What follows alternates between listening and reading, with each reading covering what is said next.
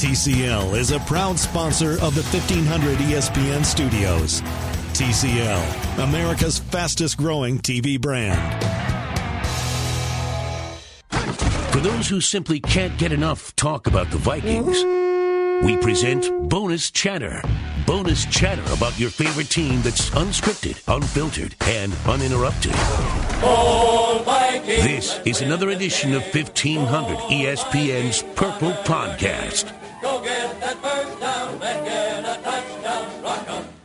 Welcome to another episode of the Purple Podcast. Matthew Coller here with former NFL quarterback Sage Rosenfels, who was at US Bank Stadium yesterday to see the Minnesota Vikings take care of business against the Buffalo Bills.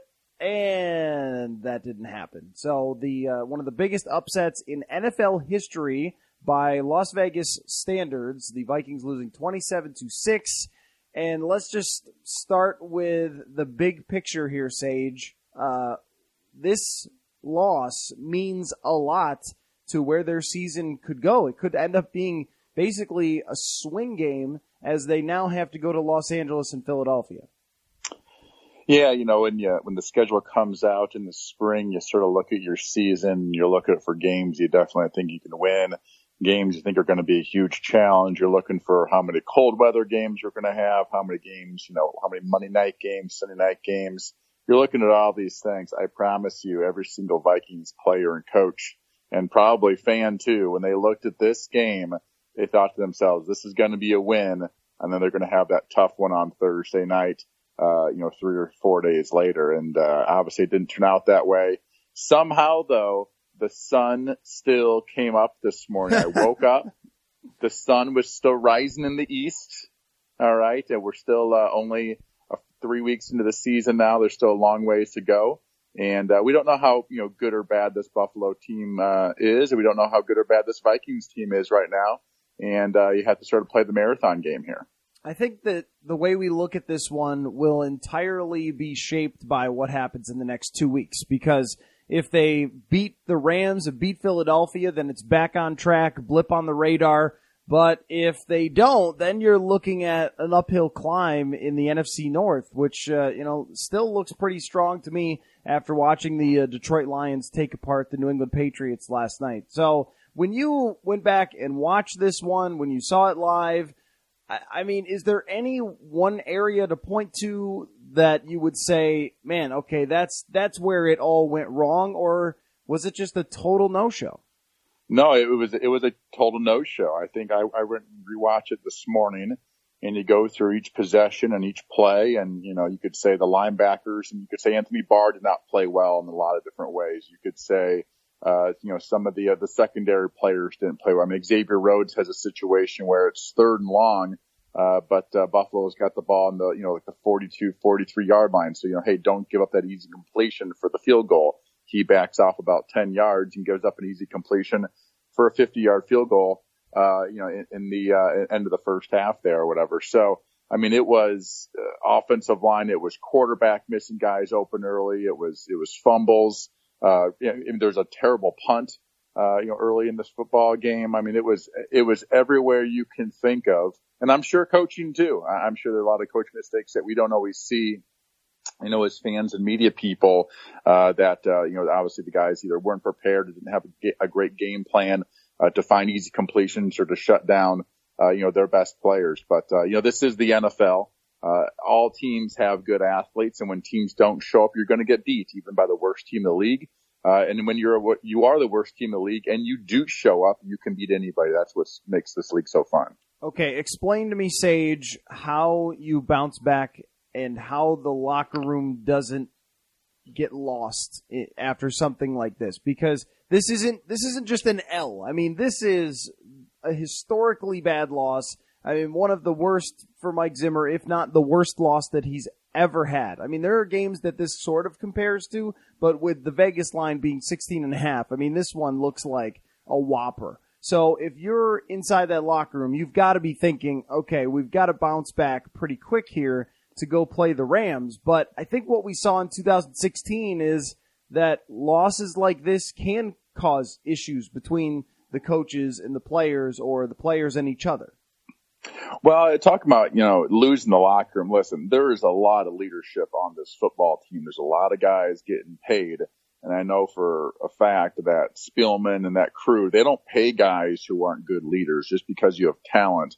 You know, they're not just going to, you know, big, get the big checkbook out for you because, you know, they're looking for leaders of the football team to give that big cash to. And there's a lot of guys who are making big money and those guys are all going to, uh, you know, they're, they're the foundation of this football team. So they also all know that uh, most of these guys are veterans. They've been around. Sometimes you, you, they've dominated teams that were supposed to be pretty dang good and they've won by three or four touchdowns. It's like, man, what happened there? Mm-hmm. Well, this time they're on the other end of that. And, uh, it's a rarity. We haven't seen it much, uh, you know, as Vikings fans here, uh, in a while, but it's what happens. Sometimes you just go out there and just lay an egg. I mean, it, and, and, and everybody did. There's really no, no single person or group to blame.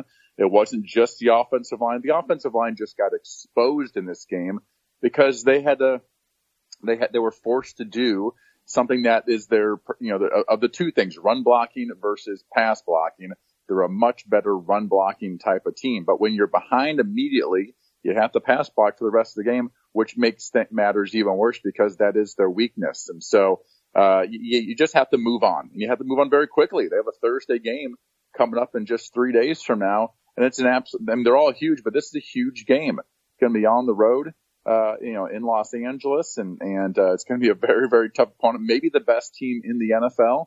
Uh, so I think if anything, the best thing to do after a loss like this is to get right back on the plane in a couple of days and go out there uh, and try to, uh, uh, you know, try to play better. I think it's the best thing rather than waiting for a bye week uh, and then trying to figure things out over a bye week and you're thinking about what went wrong and what went right.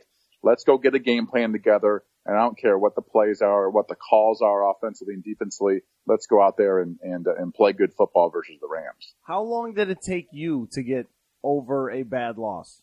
Oof. Are you still well, not over question. it? you know, it's, as it, well, as a backup, it's interesting. You know, that's the thing is you, if you're a backup like, like I was and you have a bad loss, uh, you know, I may not get another chance for months. You know, that's the thing is, you know, say it might be a one game thing and the starter comes back. Mm-hmm. You're sitting there thinking about that bad loss for, for a long time. I had that one time in Miami. Uh, I had a really bad loss. Uh, it was, it was Nick Saban year and really fortunately about two weeks later, maybe even just the next week, uh, I was thrown back into the mix. Gus Frerotte got hurt. And after I had played this terrible game, I was, shoot, I was depressed on Monday. I thought my, my career was done and I got thrown back in and, and we brought the team back and, and ended up winning a, a big, with a big fourth quarter, three touchdown rally, uh, in that game. And so re, uh, here I am, I'm back. You know, my career's mm-hmm. back again. Yeah. I can, uh, next year I might have a chance for someone to sign me. But after about a week ago, I felt like, you know, no one would want me as a, as a backup quarterback. And so it's amazing how the NFL can be that way. I think as a player, you know, football is, I have a son who plays tennis. Football in some ways is like tennis in that each individual player, each of it, each individual point has nothing to do with the previous point or previous play or even previous game. Mm-hmm. They're, they're all sort of a, it's a new play. Uh, it's a new series. It's a new game. And that's how you have to sort of look at, uh, look at football and look at this game is whatever happened in our last game out is, is, does not have to have any sort of effect on whatever the first or second or third play is in this next football game. The Vikings are a good football team. They just played as a group, uh, as bad as you can play, uh, and as bad as they'll play all year. I've always had a, a tennis hot take, which is I think that it's the toughest mental sport to play because there's no one to blame and there's no one to help you when you're out there. Like it's just a ball and a box and the other guy, and you either beat the other guy or you don't. And it, you know what I mean? Like it's yeah. And foot, football is like the opposite. There's so many variables. Right. Is it the quarterback? Is it the line? Is it the receivers? Is it you know? You, that's that's probably why it's so popular on the radio. Is you can sit and talk all day mm-hmm. about what the issues are and what the strengths are and the weaknesses are. You know, a sport like tennis, it's like, well, he was not as good as the other person, and that's just the way it goes. Uh, but the, the, unique thing about them is they're both they're individual play sports, uh, and in this situation, it's obviously it's like an individual game, and uh, you can't let these games affect you down the line. You know, the NFL is it's a race, but it really is a marathon. Mm-hmm. You play them all, you count them up at the end and see what happens. The good thing is it does look like there's no team in the NFC North that's a dominant football team. All right, the, the Packers definitely aren't as good as they you know had been in the past. Uh, the Bears look better. Uh, and I, I don't, uh, I'm still not sold on Detroit despite their win last night. I think there's going to be, you know, there might be a 10 win team that wins, the, wins this division last year. I don't think the Vikings are going to need to win 13 uh, to be the NFC North champs. Yeah, I was thinking the same thing after yesterday that, you know, when you look at it before the season, you could make a case that all those teams could win 10, 11 games. And then as we see it uh, in play a little bit here, Chicago, I'm not sure that uh, they've got the quarterback, at least at this moment in his career, to, to make them truly competitive. And Aaron Rodgers being dinged up, Detroit, right? Definitely reason to not be entirely sold. Um, but let's let's switch gears. Talk a little bit about Kirk Cousins specifically and, and his performance. My takeaway from yesterday was that he gave them no shot when their defense did not perform up to its usual snuff. And that is kind of why they got Kirk Cousins, is that they felt that Case Keenum was not able to go tit for tat with another team if their if their offense was performing against the Vikings defense. And he really let them down yesterday by not only not moving the football, but the two strip sacks as well. What did you diagnose happened on those two strip sacks? Well, let's start off just right off the bat. You know, Kirk missed a couple guys, a couple deep crossing routes. I believe one was Adam Thielen and, and one may have been uh, Dig. Just overthrew him, and, and those are routes he just got to hit. Uh, you know, early in a football game, at least one of the two. I mean, those are just missed opportunities. They're, they don't show up on a, you know, a box score or something as a big play, as a strip sack, but those are huge plays. When you miss guys early in football games, uh, when your defense is struggling a little bit, your, your team's made some early first quarter mistakes and you miss some open guys for 20 or 30 yard gains, you know, th- those are, can almost feel like turnovers in some ways. And I'm guessing that's how he, he's looking back and he's going, you know, if I hit those guys, man, it's a different game, mm-hmm. even just going into that second quarter. But he missed them, got the Vikings behind. And then we got put in a situation and Kirk got put in a situation where this is not his strength. His strength is not uh, you know, playing from behind uh, with a leaky pocket, trying to make plays. He's not a sort of a playmaker type quarterback. We saw that in Josh Allen.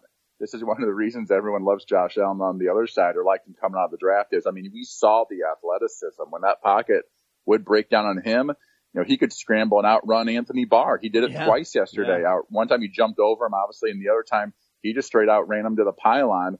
Uh, you know, that is, he's a spectacular athlete. Kirk he's just not. He's not that type uh, of athlete who's going to, uh, you know, do all, be, be creative and, and buy all sorts of time.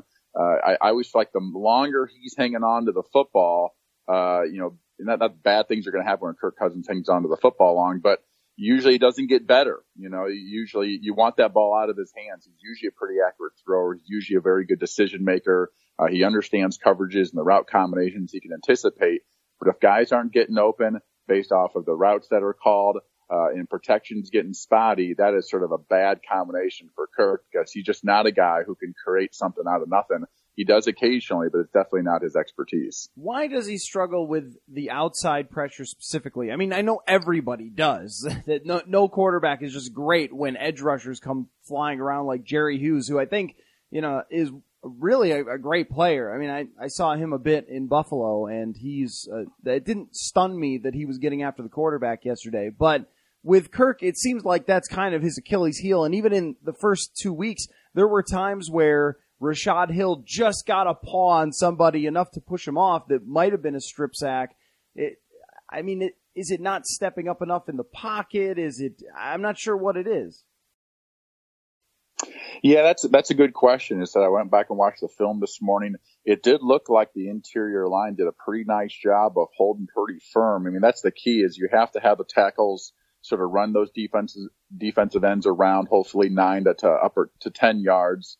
Generally, your quarterback gets back to somewhere between seven and eight yards, depending on you know the drop. So he has to have a place to step up to. It did look like in the game there was a, the, the center and the guards did a pretty nice job uh, of preventing uh, penetration, which allows the quarterback then to step up. And and uh, so yeah, there, there's definitely an issue. And, and as you said, we saw in the first couple of games, there's a a lot of plays where defensive ends going right around the corner there, uh, and just uh, you know maybe six inches or a foot uh, from hurt, hurt uh, hitting uh, Kirk's arm.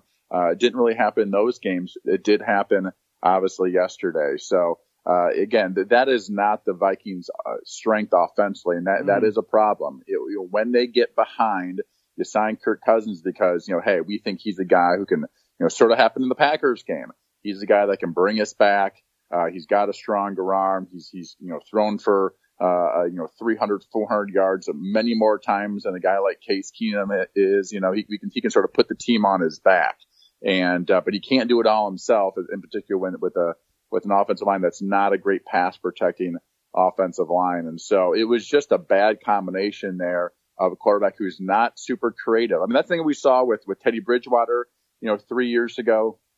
And we saw it with, uh, with Case last year. Those guys are better athletes as far as moving around the pocket, mm-hmm. uh, never staying in one place. Uh, Kirk's just not type of player. He's a better thrower though, yeah. uh, than those guys. And so, you know, that's sort of the magic thing that we have to try to figure out here uh, you know, the Vikings have to figure out is, you know, what are we going to do because we don't have a quarterback who can sort of make up for the small mistakes that our line has nearly as good as the last few guys that we had. So, what was your takeaway on what happened on on the defensive side, uh, especially with guys being wide open and creating big plays? I mean, that is just not something that we have seen in the past, especially last year. It was really rare to see somebody on a dump off pass get 55 yards running down the field with nobody around or to see Jason Croom, the tight end, with no one anywhere near him. I mean, it seems like there's some miscommunications going on that just generally don't happen under Mike Zimmer.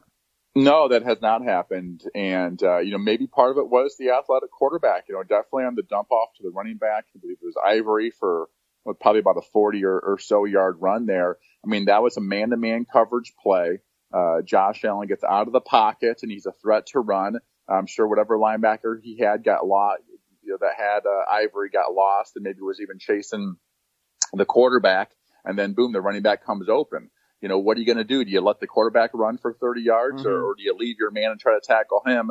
Uh, and then the quarterback found him. So, you know, that happened in the game. The, the, the touchdown, the wide open touchdown, uh, on the sort of wide receiver screen off to the right there uh, and then the, and then the tight end down the boundary. That is a college play.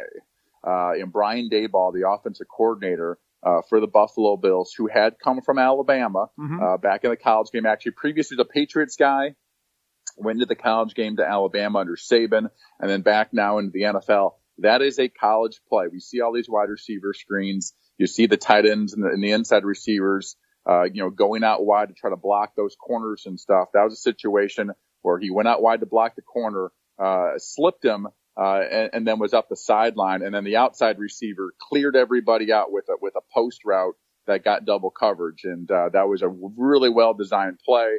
You know, obviously, it was somebody's fault uh, in that game, but uh, you know on that play, but uh, you know really good design there, and obviously something that the Vikings probably haven't seen uh all that much defensively are those sort of fake wide receiver screens, those college type type offenses. You know, that's the thing when you play uh, a lot of man-to-man coverage. If somebody gets lost or somebody gets confused, it can make for a really, really big play defensively uh, or offensively because all the defenders have their, you know, their backs turned, they're chasing, and if one guy screws up, uh, it can make the whole defense look really bad.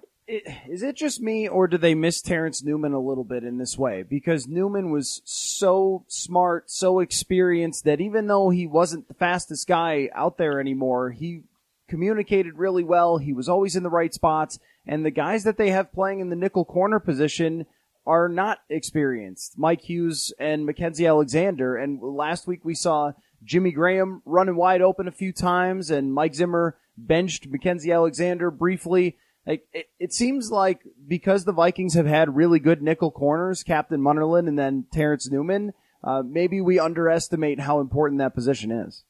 Well, it's huge. It's a huge uh, importance just because so many teams run three wide receiver sets in the NFL. Mm-hmm. It, it seems like it's about 50% of the plays anymore, three wide receivers, which means you got to have three good corners and especially a guy in the slot who you're asked to do a lot of things. You're asked to sort of be a little bit of a linebacker and, and be in there for the run stopping. You're near the line of scrimmage, uh, but also be a guy who can, you know, be a really, really good man to man type corner because you're getting all that slot work you know, in particular on third downs when a lot of times teams like, like the Vikings do with Adam Thielen, they put their best receivers in those slots to get those best matchups versus those nickel guys. Right now, the Vikings have two young guys in that position.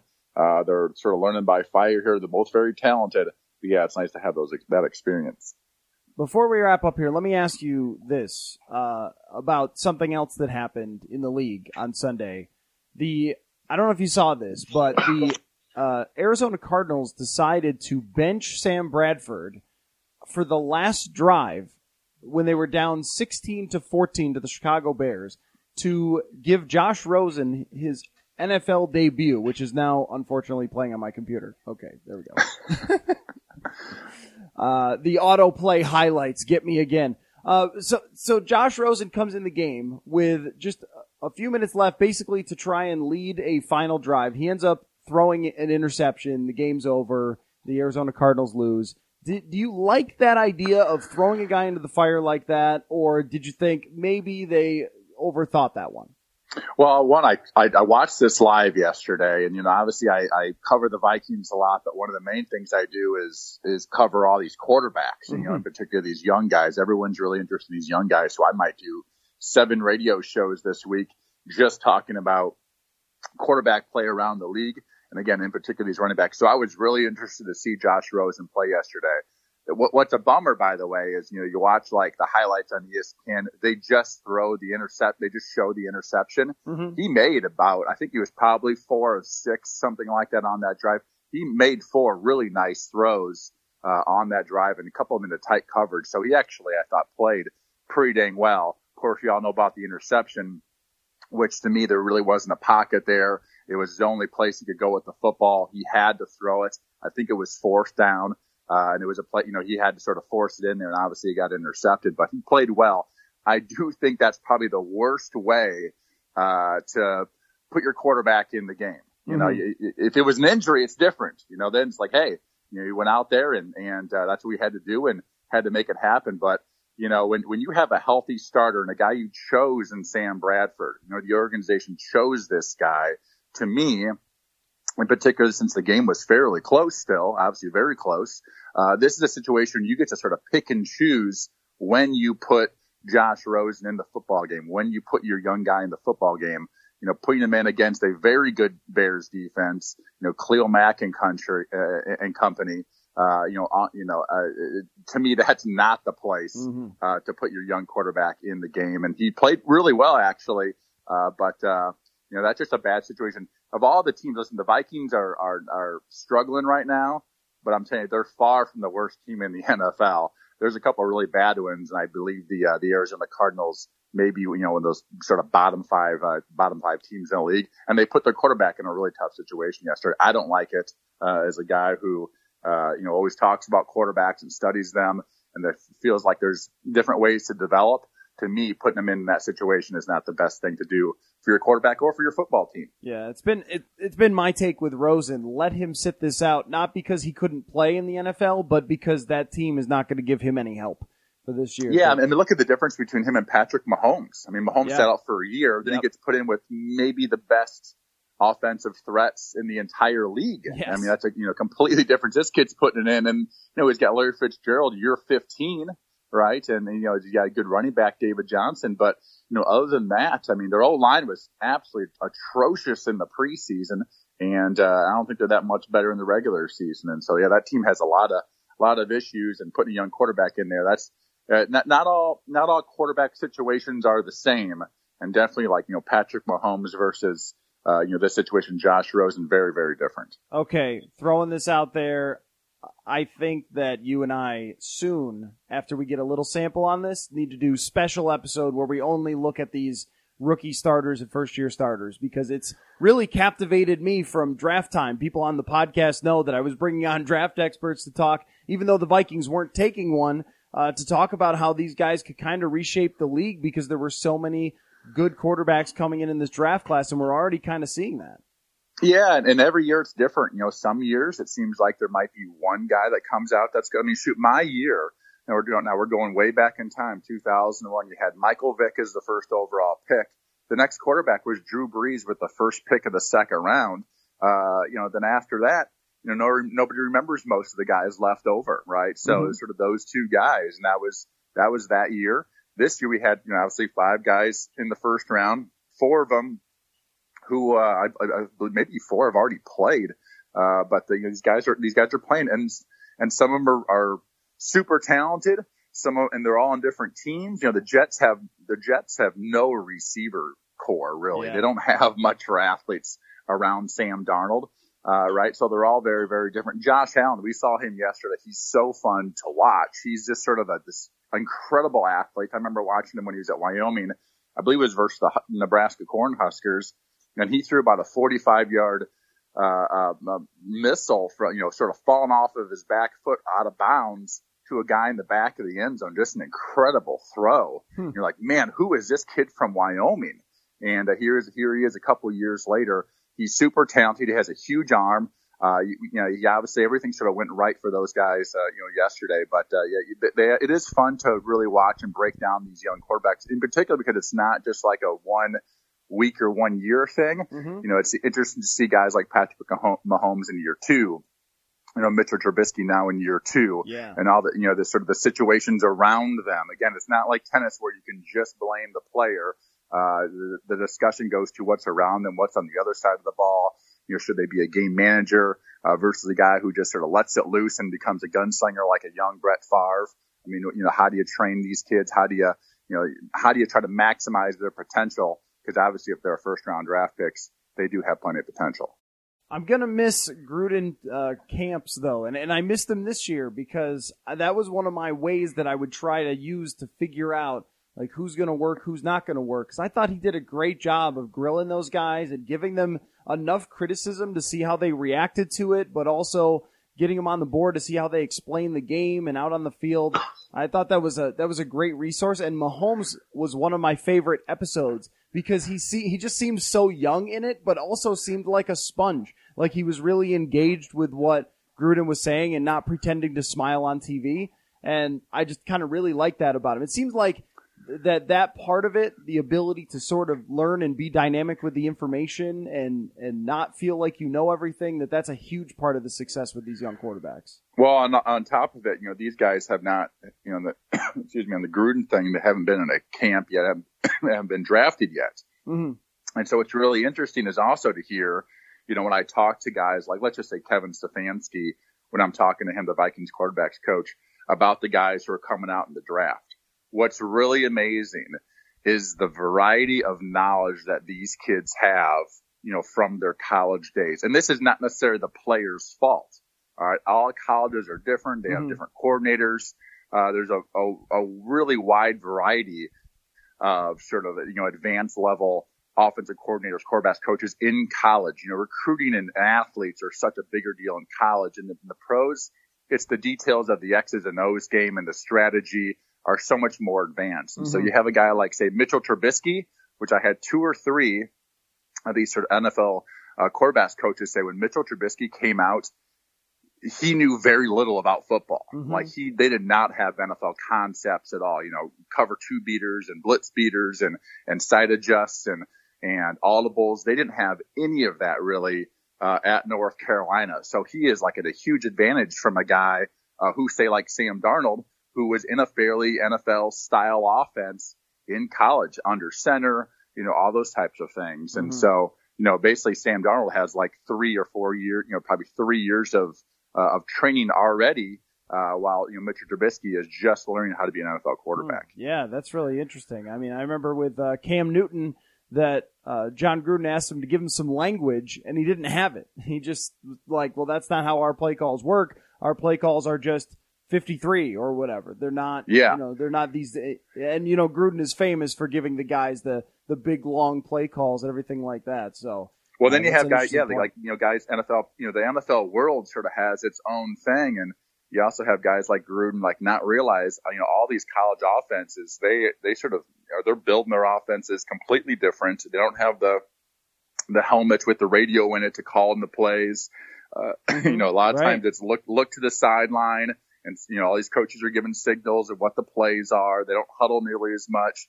Uh, there's sort of less run game with you know quarterback under center and play action. It's a whole different you know world, and so I think there's a lot of times where these these NFL coordinators also could learn a few things from some of these college offenses who Mhm. you know seems like have a little bit you know a little more creativity uh, you know in these college offenses. Well, Sage, uh, we will connect again in a couple days to preview the Rams. Also, we will get uh, on Wednesday to our journeyman quarterback of the week, and I look forward to checking in on these on these young guys on a week to week basis with you because your perspective on these guys is awesome.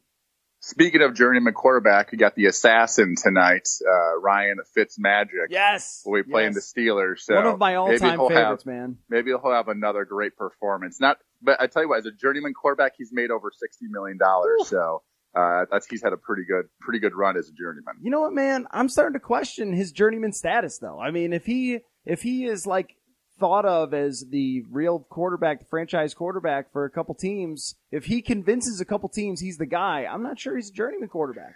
I don't know. Well, the thing about a journeyman is when you play, you got to play well, but then you also have to play poorly at times too. So you have to be this sort of up and down Yes, guy. true. You know, Josh McCown played for like 10, F- 10 NFL teams That's or true. something like that. You also made a lot of money. So you have to be volume up, play, play well enough in streaky, uh, you know, uh, uh, uh, stretches that teams go, wow, we need that guy either to be our backup or even, even, uh, you know, try to compete for our starting job. And Josh McCown and, and Fitzmagic are, have been two of the best guys that haven't been sort of consistent starters, uh, you know, and had Hall of Fame type careers, uh, but have had great careers either way and they're fun guys to talk about. And great guys too. Everybody Yes. loves those guys in the locker room. That is a key element, hmm a key element to being a good backup quarterback. Fitzpatrick is still legendary in Buffalo, especially with the media for being one of the greatest guys to deal with of all time. So.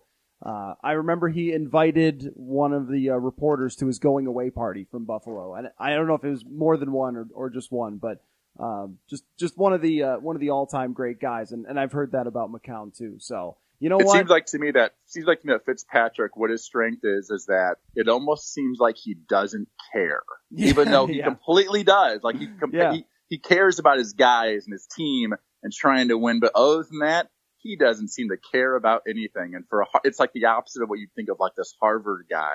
Uh, that that's that's what makes Fitz Magic so special. Yeah, uh, I was listening to Joe Thomas's podcast, and he called it. Uh, he has he doesn't have a whole lot of gas. G A S. Give a not not Yeah, appropriate for this podcast, but you know. Yeah. so, well, uh, you know what I'm going to start doing? Putting together a list of the uh, best journeyman quarterback seasons of the last 20 years. I'm going to start working on that so we can go over it. Um, Sounds good. always great stuff, Sage, and thank you all for listening to this episode of the Purple Podcast.